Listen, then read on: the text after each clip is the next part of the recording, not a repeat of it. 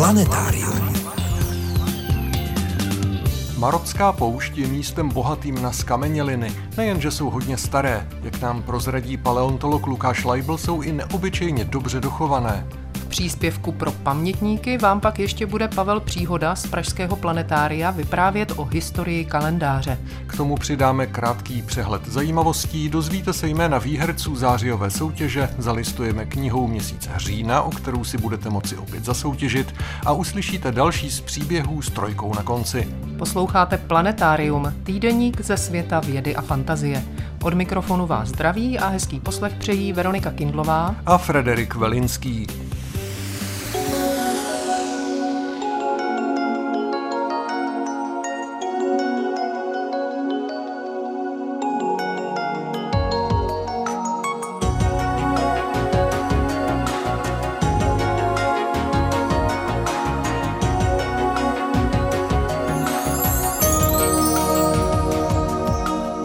Začneme přehledem zajímavostí ze servisu České tiskové kanceláře. Brazilskou Amazonii postihlo v září extrémní sucho a vlna veder, umocněná letos navíc klimatickým jevem El Niño. Vody v řekách ubylo a navíc stoupla její teplota. V jezeře Tefe na stejnojmeném přítoku Amazonky dokonce přesáhla 39 stupňů Celzia. Extrémní podmínky nepřežila více než stovka delfínovců amazonských, malých sladkovodních kytovců, kteří jsou i za normálního stavu vystaveni mnoha tlakům a patří mezi ohrožené druhy. V hlubinách starého solného dolu u Salzburku našli rakouští archeologové dětskou koženou botu se zbytky šněrování zelnu nebo plátna. Podobné se nosily ve druhém století před Kristem, kdy se na těžbě podílely nejspíš i děti. Poblíž se našel fragment dřevěné lopaty a zbytky kožešiny se šněrováním, snad z havířské kukly. Pravěké předměty z organických materiálů se dochovají zřídka. Tady k tomu přispěly právě unikátní podmínky solného dolu. Čeští egyptologové po několika letem pátrání na pohřebišti v Sakáře znovu objevili hrobku egyptského vysokého úředníka Ptachšepsese, kterou asi před 160 lety našel slavný archeolog Ožist Mariet, potom zmizela v písku. Naši vědci po ní usilovně pátrali s pomocí satelitů i starých map. Nakonec se dostali i do pohřební komory, v níž nalezli nejen část původní hrobové výbavy, ale také kompletní mumii hodnostáře, který žil před více než 26 stoletími. Ve švýcarském CERNu proběhl pozoruhodný experiment. Vědci z mezinárodního týmu Alfa zachytili magnetickým polem ve vákuové komoře antivodík. Pak magnetické pole oslabili, aby mohli pozorovat, jak na antihmotu působí zemská gravitace. Antivodík začal klesat dolů, choval se tedy stejně jako běžná hmota. V praxi se tak ukázalo, že gravitace působí na hmotu i antihmotu stejně, což odkázalo teorii antigravitace u antihmoty do říše snů. V oblasti zvané Tara Regio na Jupiterově ledovém měsíci Europa našli vědci za pomoci teleskopu Jamesa Webba velké koncentrace oxidu uhličitého a další látky podobné kuchyňské soli.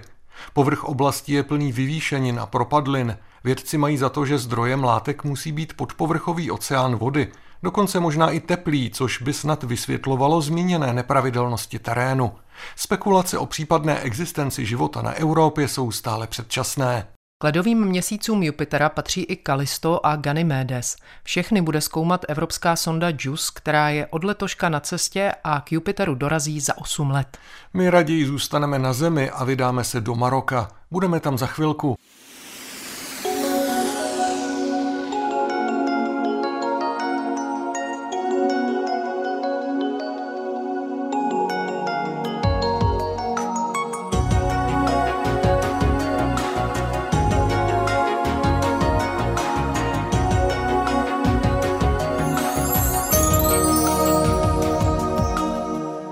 Maroko, země v severozápadním cípu afrického kontinentu, má co nabídnout nejen turistům, ale také vědcům, mimo jiné paleontologům. Ti do Maroka jezdí za fosíliemi pravěkých živočichů, z nichž některé jsou staré skoro půl miliardy let, jsou mezi nimi třeba i trilobiti. Tito pravěcí členovci jsou pochopitelně známí i z jiných oblastí, dokonce z našeho území. Marocké fosílie jsou unikátní, kromě svého stáří, i stupněm dochování. A tak se není co divit, že se za nimi vydávají i vědci z Čech. S jedním z nich si dnes a také za týden budeme povídat. Vašimi průvodci planetáriem jsou stále Frederik Velinský a Veronika Kindlová.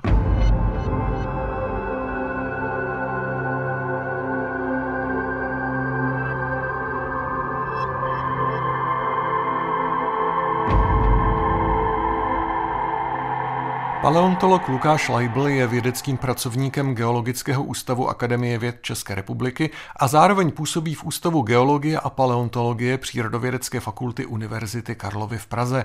V Maroku byl hned několikrát. Vždy jako člen mezinárodního týmu, který mimochodem zkoumal i jednu dosud neprobádanou paleontologickou lokalitu.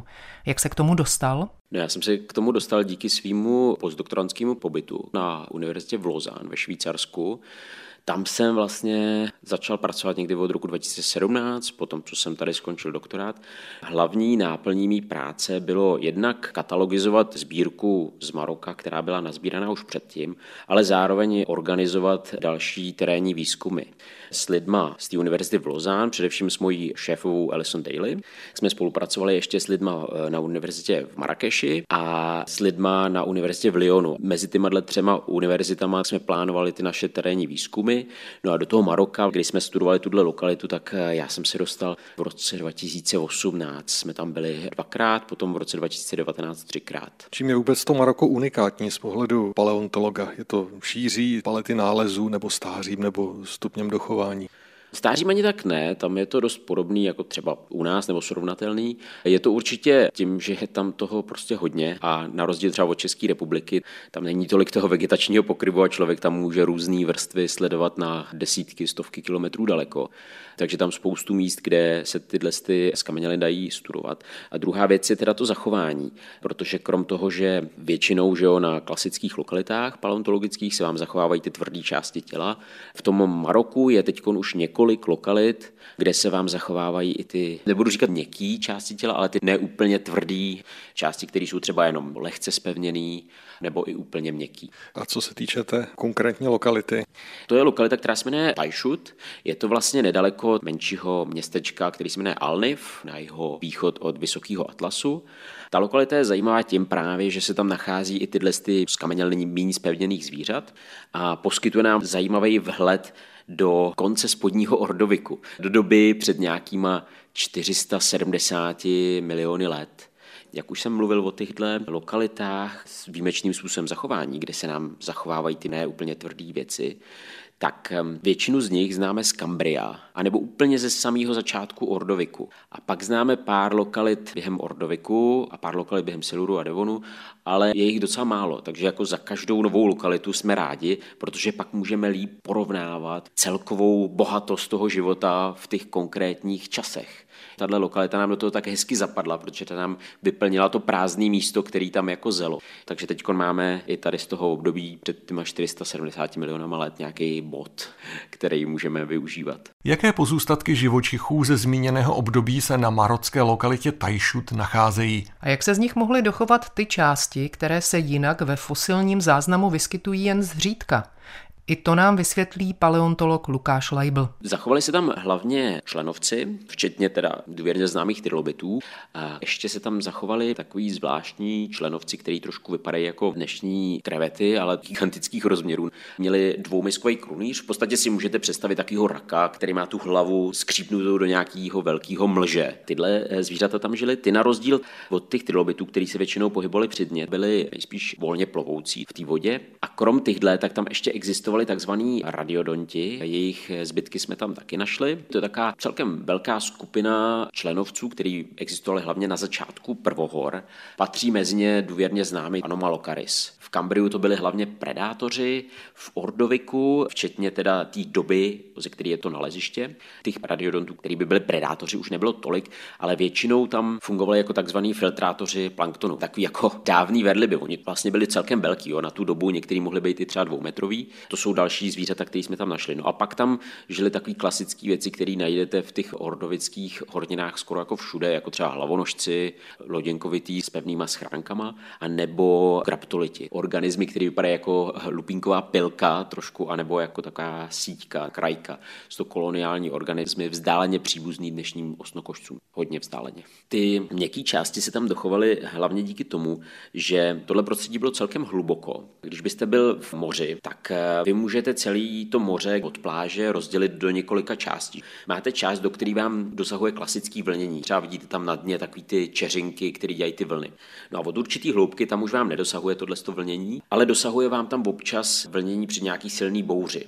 Tomu se říká hloubka dosahu bouřkového vlnění. A když jdete potom ještě dál, tak tam už vám nedosáhnou ani ty bouře a tam vlastně v takovéhle hloubce žila většina těch organismů na té lokalitě, kterou jsme studovali. A zachovaly se i ty měkké části, protože byly poměrně rychle překrytý nějakým nánosem sedimentu, hodně jemnozemného, takže už se k ním nedostali ty rozkladači. Předpokládáme, že když došlo k nějaký té bouři, celý kus toho mořského dna se sesunul a překryl vlastně tyhle ty zvířata, které tam v té době žili. Je tam jeden háček a to je, že vlastně některé ty zvířata, třeba ty podivní členovci nebo ty hlavonožci, byly většinou teda volně plovoucí. Že? V tomhle případě se jednalo u těch členovců o svlečky, svlíknutý krunýře, který dopadly potom na to mořské dno, a nebo se jednalo o nějaký mrtvoly, který už na tom mořském dně ležely. Dokonce u některých nálezů předpokládáme, že u těch členovců to mohly být i nějaké jako mrtvoly, které se postupně rozkládaly a ty kusy jednotlivý toho krunýře dopadávaly na to mořské dno.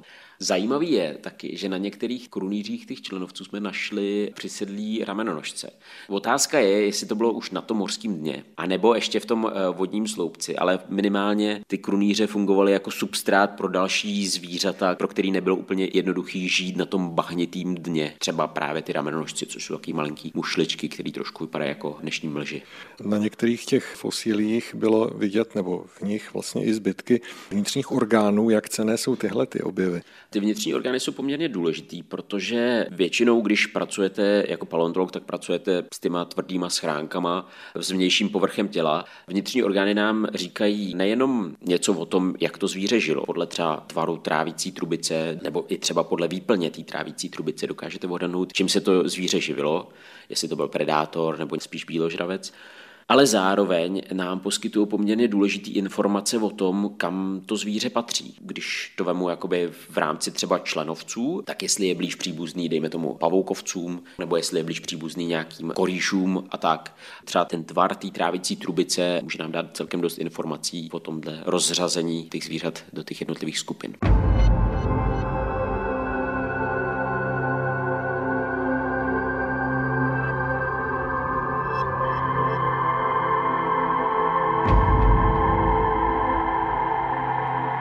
Hlavním výzkumným tématem paleontologa Lukáše Lajbla jsou trilobiti, kterých se na marockých lokalitách vyskytuje spousta.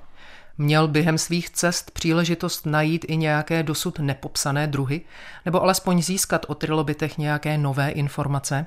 Na té lokalitě, kterou jsme zkoumali, jsou určitě nějaký nový druhy, ale my jsme je ještě eh, nějak detailně neskoumali. To doufám, že se mi podaří v následujících letech.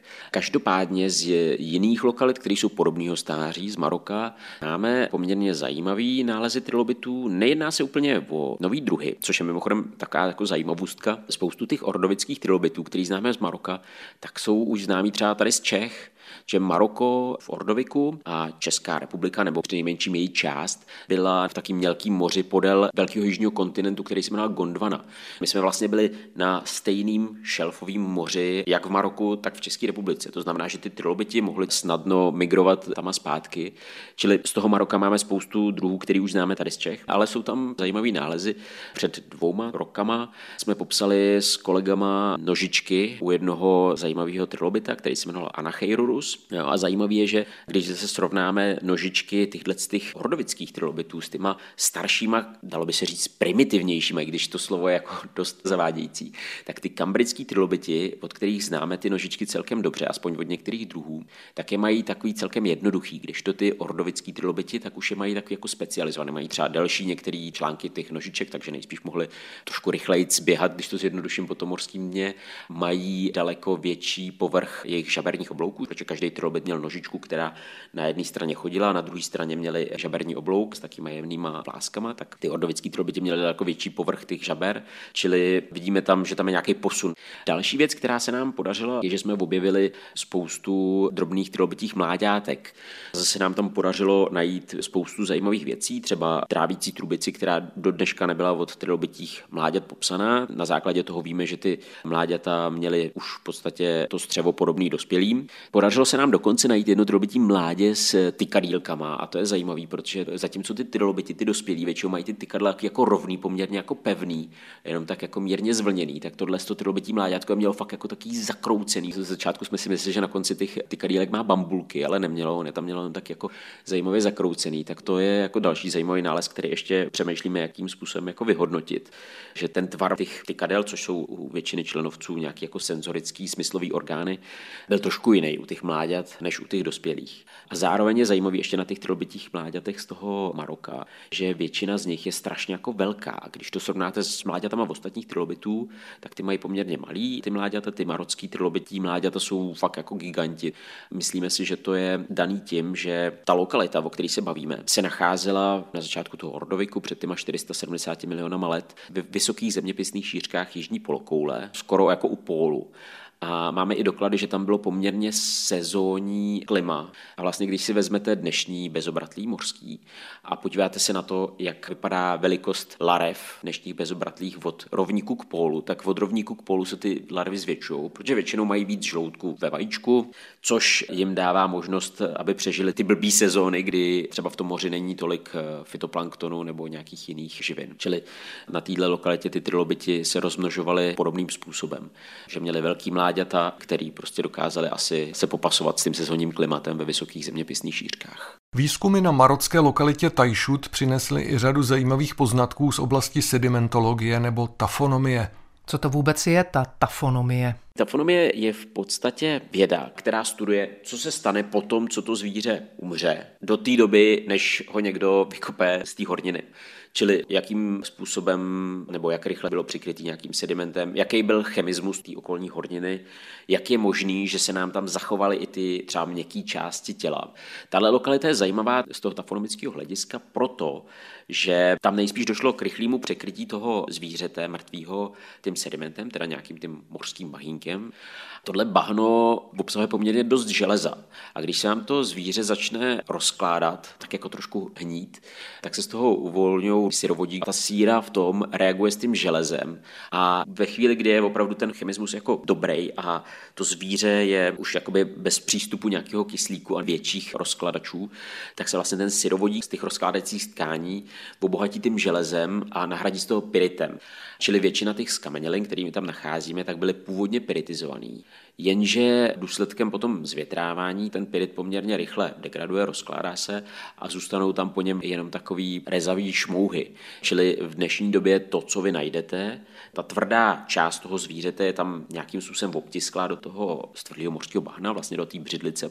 A to, co tvoří ty měkké tkáně, jsou takové jako oranžový, rezavý fleky, které původně byly tvořeny tím piritem, ale pak byly druhotně zvětralý. Tohle je celkem jako zajímavý, protože na různých lokalitách během těch prvohor, tak se ty skameněliny, ty měkké části těla zachovávají různým způsobem.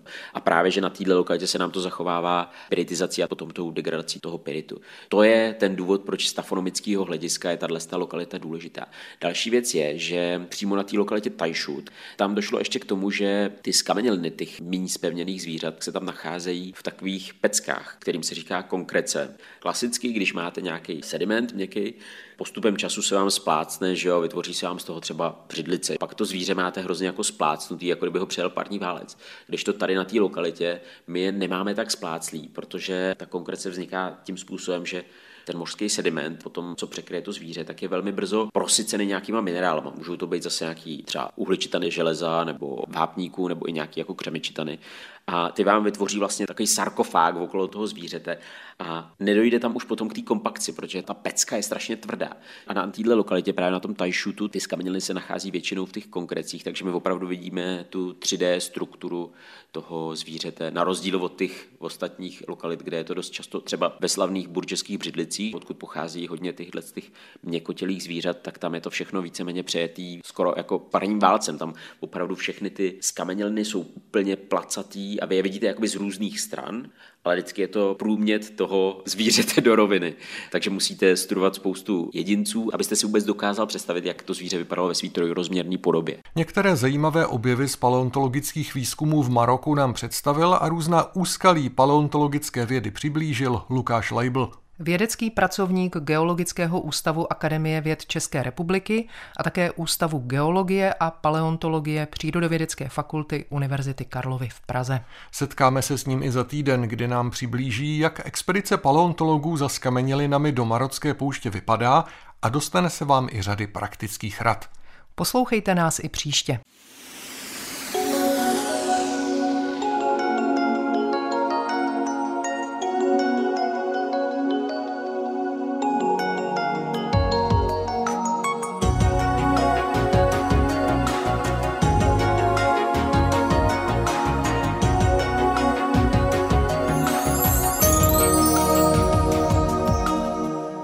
Teď už vás v planetáriu čeká pravidelná rubrika věnovaná kulatým výročím. Desátý letošní příběh s trojkou na konci vám bude vyprávět kolegyně Veronika Kindlová. Říjnové výročí s trojkou na konci letopočtu patří biochemii. 19. října 1943 byla na univerzitě Rutgers ve Spojených státech poprvé izolována látka, která zachránila nespočet lidských životů. Řeč je o streptomycinu – antibiotiku izolovaném z bakterie Streptomyces griseus, které bylo využíváno jako první lék proti tuberkulóze, tedy TBC, nebo jak se dříve říkalo souchotinám či oubytím, velmi devastujícímu infekčnímu onemocnění, které napadá nejčastěji plíce, ale může postihnout i další orgány, včetně kostí a kloubů, kůže, zažívacího traktu a dalších. Člověka provází už od pravěku a pevně se ho drží dosud. I když díky očkování, dobré výživě, zdravotní péči a také lékům pro bohatší oblasti planety už není takovou hrozbou. V chudých oblastech, zejména tam, kde řádí AIDS, však kosí lidi dál. A kdo vlastně za objevem streptomycinu stojí? Tým amerického biochemika a mikrobiologa Selmana Abrahama Waxmana. Waxman se zabýval mikroorganismy žijícími v půdě a také v oceánech. Z některých se mu během jeho dlouhé a plodné vědecké kariéry podařilo izolovat hned několik antibiotik. Streptomycin je tím nejslavnějším. Na začátku 40. let se Waxmanův vědecký tým pustil do hledání nového antibiotika, které by bylo účinné v boji proti bakteriím imunním vůči dříve objeveným antibiotikům, zejména proti penicilínu. Zároveň významná americká univerzitní klinika Mayo Waxmana požádala, zda by se nepokusil objevit antibiotikum proti TBC. Waxman měl údajně poněkud obavy z práce s nebezpečnou bakterií způsobující tuberkulózu. Měl ovšem ve svém týmu nadšeného doktoranda Alberta Izraela Šace, který se nabídl, že se do toho pustí. Waxman mu zařídil izolované pracoviště, kde Šac zkoumal sekrety z bakterií, u kterých se předpokládalo, že by mohly zastavit růst bakterií tuberkulózních. Jako úspěšné se ukázaly zmíněné bakterie Streptomyces griseus, které jiná členka týmu, Elizabeth Bugy, získala z výtěru hrdla slepic. Z bakterie se Šacovi podařilo izolovat antibiotikum, které pojmenoval streptomycin. Spolu s Elizabeth Bugy pak Šac v odborném tisku publikoval článek o objevu nového léku. Na patentovém úřadě byli jako objevitelé streptomycinu zaregistrováni Waxman a Schatz. Bugy Waxman vynechal údajně s poznámkou, že se stejně vdá. Oba vědci se vzdali příjmů z nového léku ve prospěch univerzitní nadace. Jenže o pár let později Albert Schatz zjistil, že Waxman z univerzitní nadací uzavřel tajnou smlouvu, která mu zajišťuje 20% z licenčních poplatků na výrobu streptomycinu. Šat si také všiml, že Waxman jeho podíl na objevu léku veřejně vůbec nezmiňuje. V roce 1949 proto podal proti Waxmanovi žalobu. Dosáhl mimosoudního vyrovnání. Waxman se o svůj podíl z licence musel podělit se Šacem a menší měrou i s dalšími členy týmu. Zajímavé je, že během sporů Waxman za důležitější osobu pro objev léku označoval Elizabeth Bugy. Pro vědecký svět ovšem dál zůstal objevitelem streptomycinu sám Selman Waxman. V roce 1952 mu za streptomycin byla dokonce udělena Nobelova cena, aniž by podíl Alberta Šace nebo dokonce Elizabeth Bugy byl zmíněn. Skutečného uznání se Albert Schatz dočkal až na přelomu 80. a 90. let 20. století, kde na jeho zásadní podíl na objevu streptomycinu začala veřejně poukazovat skupina vědců. Univerzita Rutgers v roce 1994 pak Albertu Schatzovi udělila za objev streptomycinu své nejvyšší vyznamenání. Zamotaný příběh se stal poučením pro univerzity a vědecké ústavy, aby pečlivěji uváděli přínos jednotlivých členů vědeckých týmů a nepřehlíželi ani podíl doktorandů.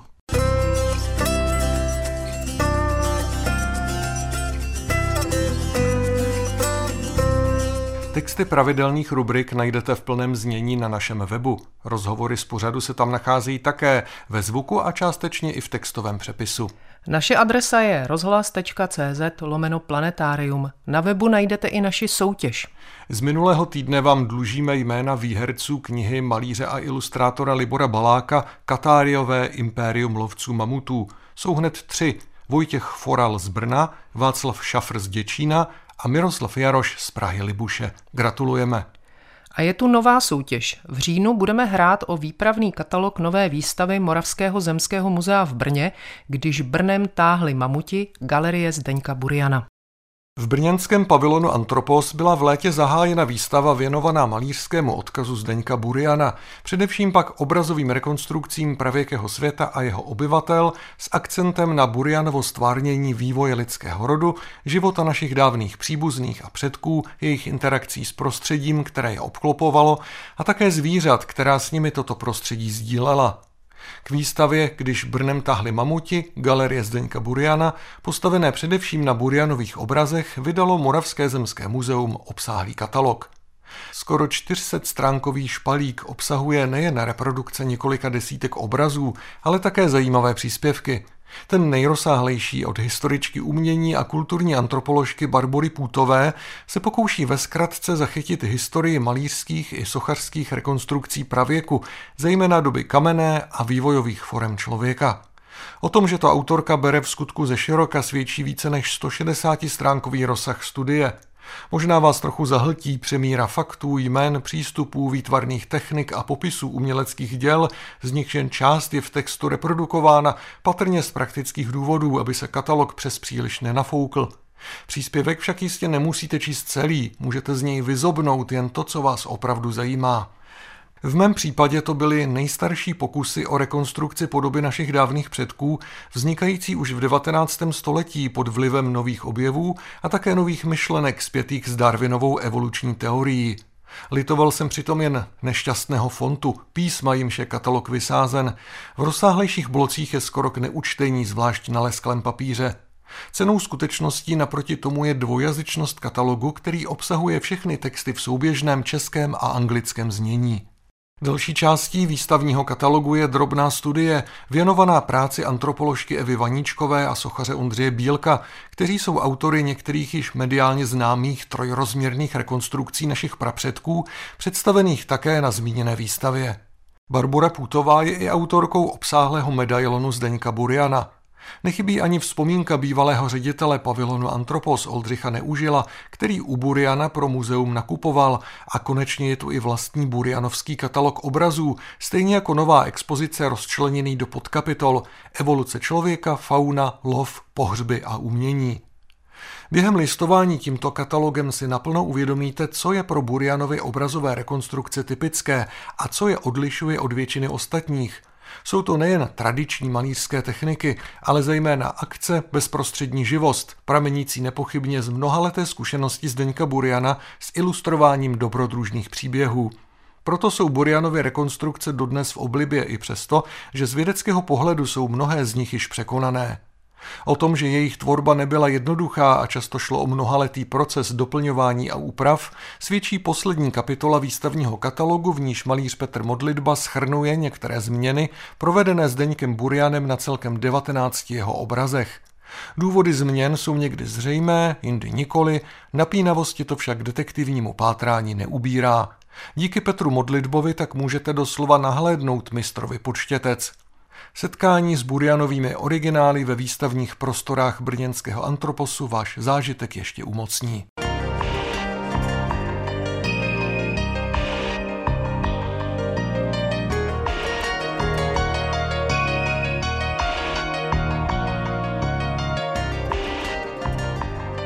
Katalog výstavy Když Brnem táhli mamuti galerie Zdeňka Buriana můžete získat, pokud správně zodpovíte následující soutěžní otázku. Týká se právě mamutů, kteří z našeho území zmizeli před koncem poslední doby ledové. Na jiných místech euroazijského kontinentu i Severní Ameriky však mamuti po nějakou dobu přežívali dál. Napište nám, kde žili a kdy přibližně vyhynuli úplně poslední mamuti. Své odpovědi posílejte na adresu planetarium.rozhlas.cz Nezapomeňte připsat svou poštovní adresu. Čas na odpověď máte do neděle 22. října. Hodně štěstí. A nás už teď čeká jen slíbené listování kalendářem.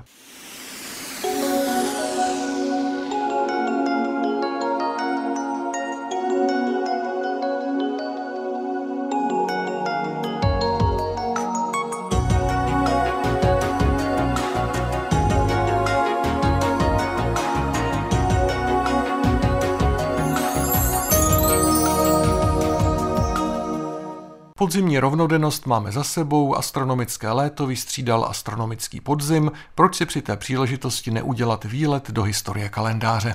Vzhůru na cestu. Vašimi průvodci jsou stále Veronika Kindlová a Frederik Velinský.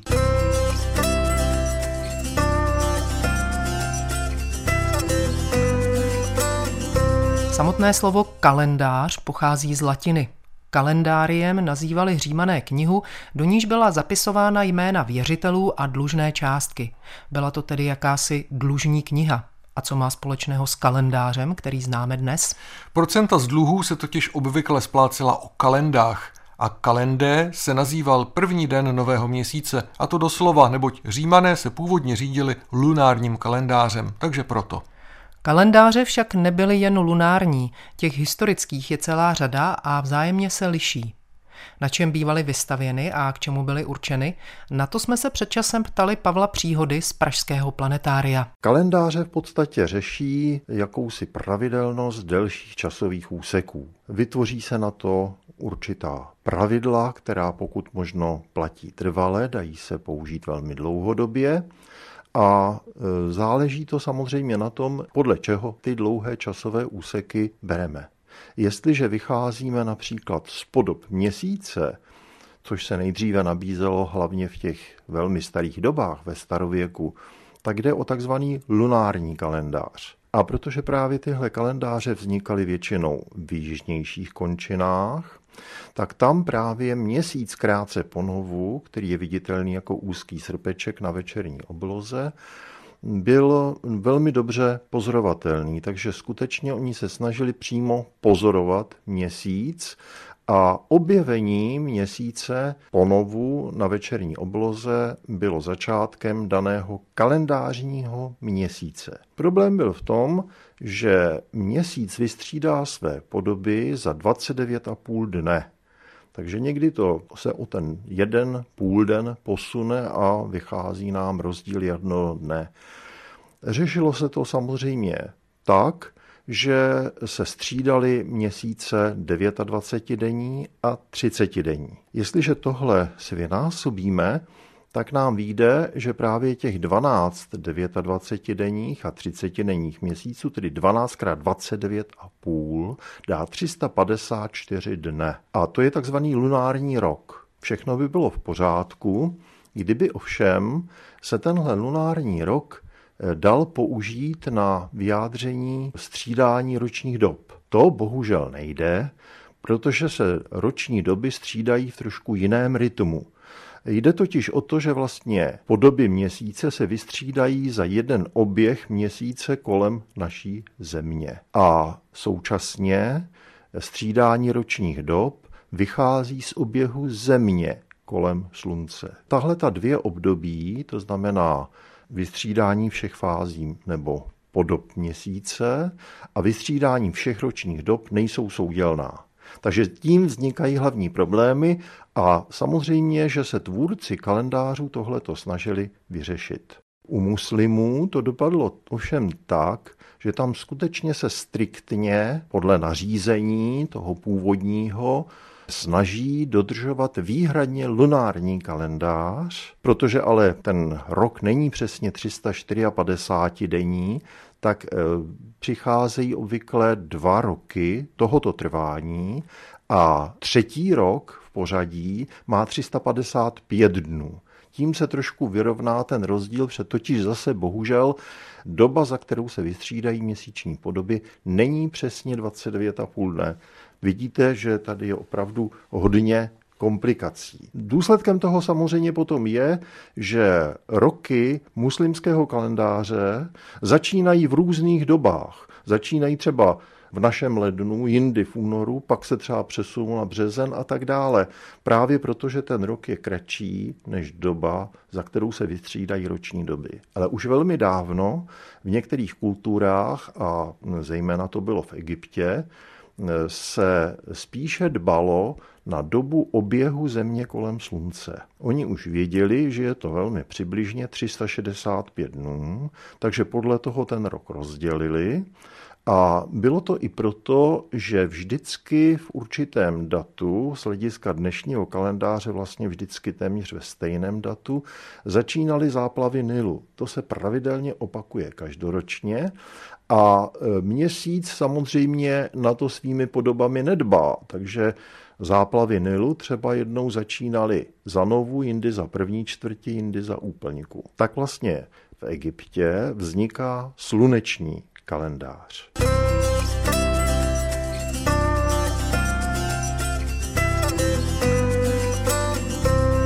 Sluneční kalendář se postupně uplatnil i v jiných kulturách a nakonec ho převzali i římané. Ale vůbec to s tím zpočátku neměl jednoduché, říká Pavel Příhoda. Ten kalendář, který se řídil podle slunce, byl velice neuspořádaný, protože e, se o něj starali zřejmě neodborníci. Vyloženě diletanti, byli to kněží a zřejmě o kalendářích nebo o delších časových údobích, jako je rok, neměli příliš mnoho ponětí. Takže byla nutná reforma a tuhle reformu vyhlásil Julius Caesar a bylo zaveden přesně kalendář takzvaný juliánský, který začal platit 1. ledna roku 45 před naším letopočtem.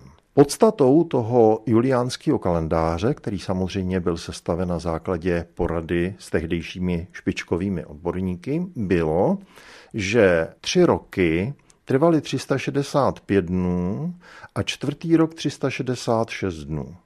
A tady jsme u doby oběhu Země kolem Slunce. Země kolem Slunce obíhá za dobu přibližně 365 a čtvrt dne.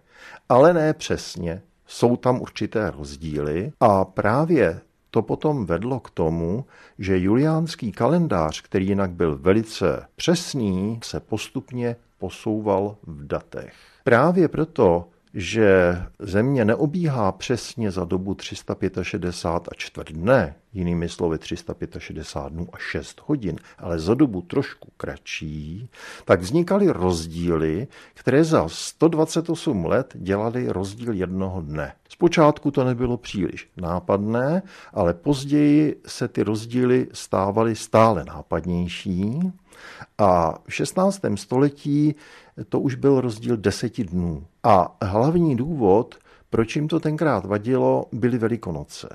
Velikonoční pondělí v podstatě přichází na dobu po prvním jarním úplňku. To neříkám úplně detailně, protože jsou tam ještě další taková vedlejší pravidla, ale v podstatě takhle. Velikonoce přichází po prvním jarním úplňku. Jenomže ten první jarní úplněk podle juliánského kalendáře přicházel vlastně někdy o měsíc dřív téměř. A Velikonoce se posouvaly do stále časnějších a časnějších dat. A protože jsou to přece jenom svátky jara, tak se to samozřejmě velmi rušivě projevovalo a také to samozřejmě nesedělo řadě odborníků. Takže se dohodla takzvaná řehořská reforma. Přijetí kalendářní reformy předcházel dlouhý boj, který začal v 15. století. Zavést nutné změny se nakonec podařilo až papeži Řehoři 13. k roku 1582 tomto roce však reformu provedly jen ty nejkatoličtější země. Protestanté nebo třeba pravoslavní neměli mnoho chuti podřizovat se autoritě katolické církve, s níž byla reforma kalendáře spojena. A tak nový kalendář zaváděli mnohdy s dost velkým spožděním. České země pozadu nezůstaly. V Čechách byl řehořský kalendář zaveden v lednu 1584, na Moravě v říjnu téhož roku. Je to kalendář jednoduchý a přesný, i když jde v podstatě jen o drobnou úpravu kalendáře juliánského, říká Pavel Příhoda z Pražského planetária. Používají se skutečně přestupné a obyčejné roky v tom sledu jako v juliánském kalendáři, takže každý čtvrtý rok je přestupný a má 366 dnů, ale e, roky na konci století jsou některé obyčejné a některé přestupné. A teď které? To bylo samozřejmě přesně stanoveno při té reformě. Ty roky, které jsou bez zbytku dělitelné čtyřmi sty, budou přestupné. Takže to byl rok 1600, nebyl to rok 1700, 1800, 1900, ale byl to znovu rok 2000.